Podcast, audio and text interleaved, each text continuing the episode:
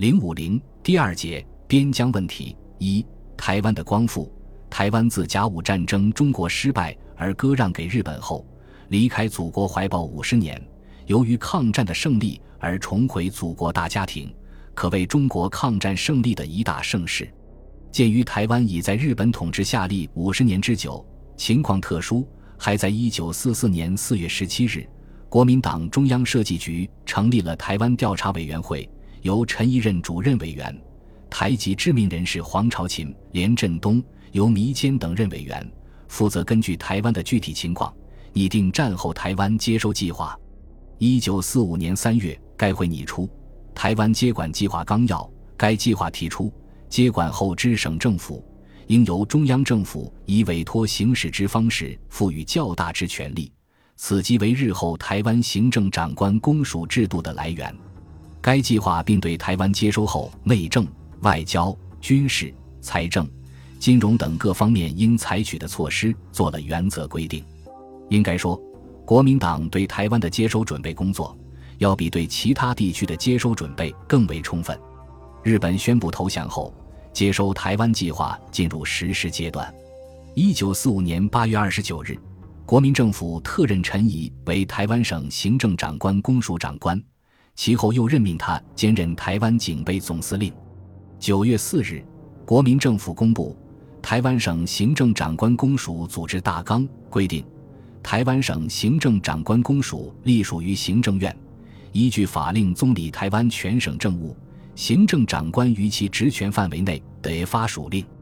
并得制定台湾单行条例及规程。行政长官得受中央委托办理中央行政，对于在台湾之中央各机关有指挥监督之权。这实际上意味着。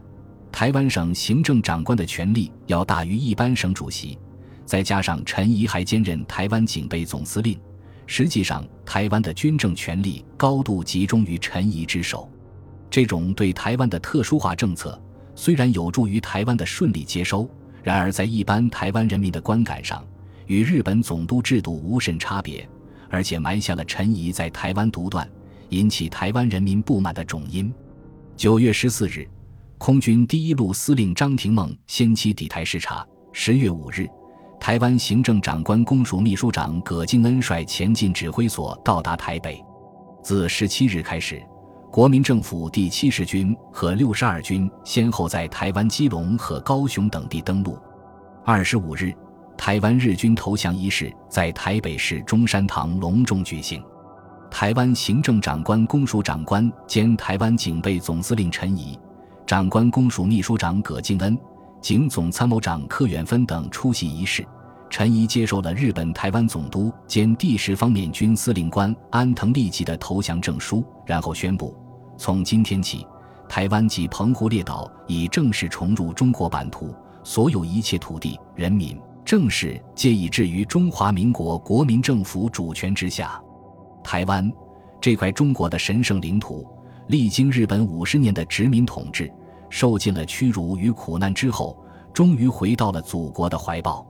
日本投降仪式举行当天，台北四十余万市民庆祝此具有重大历史意义之日，老幼俱以新装，家家遍悬灯彩，相逢道贺，如迎新岁。鞭炮锣鼓之声响彻云霄，狮龙便舞于全市，突围之赛。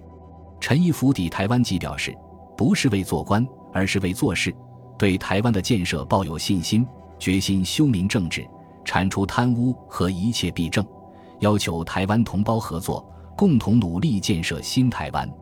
对于经济政策，陈毅要求，首先需注意提高人民生活的欲望与水准，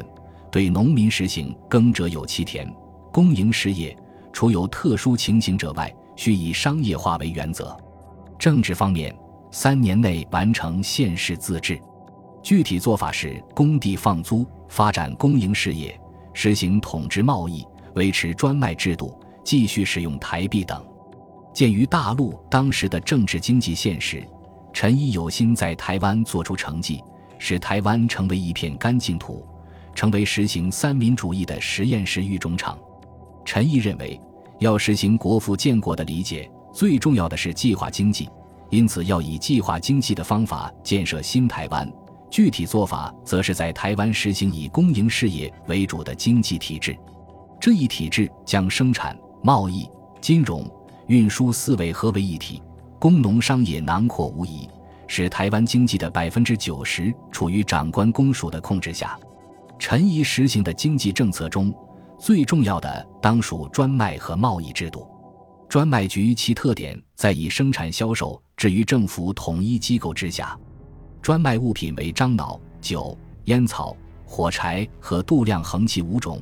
贸易局专办重要物资进出口及其配销业务，并监理有关行政。专卖制度和台湾公营事业的收入，占到台湾年预算收入的百分之六十六以上。其中，仅专卖一项即占收入的三分之一，为台湾省政府的最大财源。对于实行专卖与统治贸易，他认为有两个目的：一是要使台湾的重要进出口物资掌握在政府手中，避免奸商操纵。谋取暴利，二是要把贸易所获的盈余全部投到经济建设上来。然而，这样的制度最为台湾人民所不满，以工商企业之统治，使台湾拥有巨资之工商企业家不能获取发展余地；因贸易局之统治，使台湾一般商人均受极端之约束；因专卖局之统治，且使一般小本商人无法生存。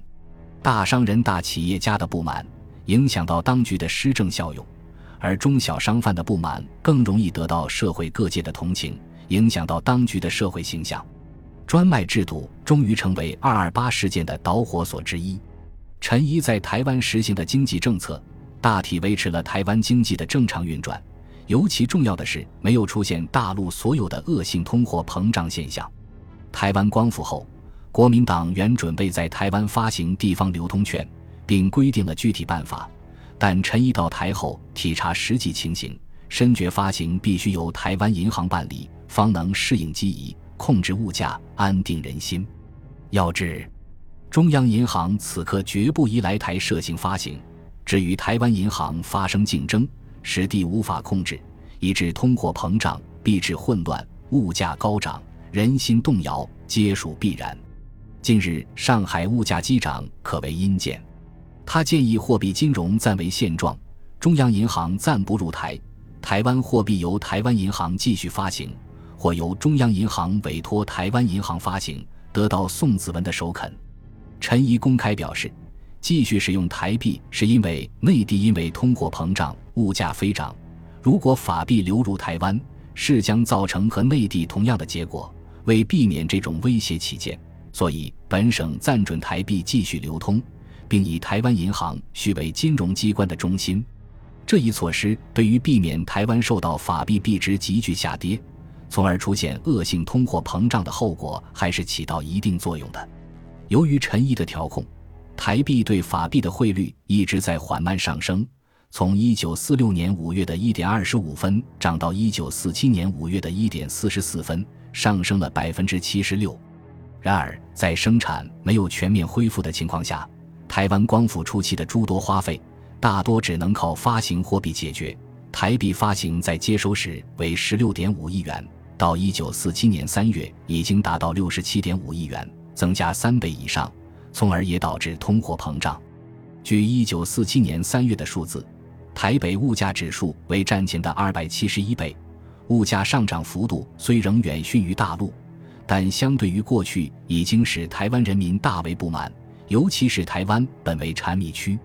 然米价居然一年之内暴涨二十倍以上，极大的影响了人民的基本生活。台湾长期处于日本统治下，陈仪到任后认为法令与人事如果变动过甚，会引起不必要的纷乱，因而宣布台湾过去的法令暂时继续有效，日本在台官吏暂时留用，以稳定台湾的形势。然这与中国战胜日本的大环境不甚适合。尤其是在日本人大部遣返后，陈仪对其用台湾人士参政问题仍注意不够，从而与台湾回归祖国后，台湾人士急愿摆脱过去的殖民地地位而参政议政的热情形成反差，使他们心怀不满。其实，对于任用当地人出任公职时，陈毅不是完全没有考虑，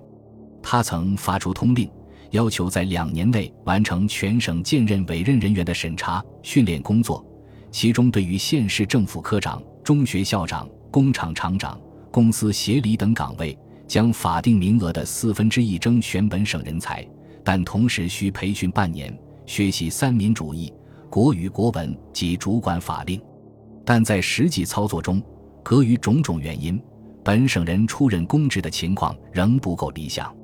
据一九四六年底的统计，台湾全省行政机关、公营事业机关和公立学校共有职员五万四千六百一十七人，其中本省人三万九千七百一十一人，外省人一万三千九百七十二人，外国人九百三十四人。但在这些人中，来自外省的国民党接收人员占据了兼任制以上的绝大部分重要岗位，而且这些官吏中不少人或行为不检、能力薄弱，或贪污渎职，有已经见及公营事业更不乏集权渔利之不良现象，与台胞以深切之反感。陈毅自己虽自奉廉洁，但不知约束下属，一样为人民不满。本集播放完毕。感谢您的收听，喜欢请订阅加关注，主页有更多精彩内容。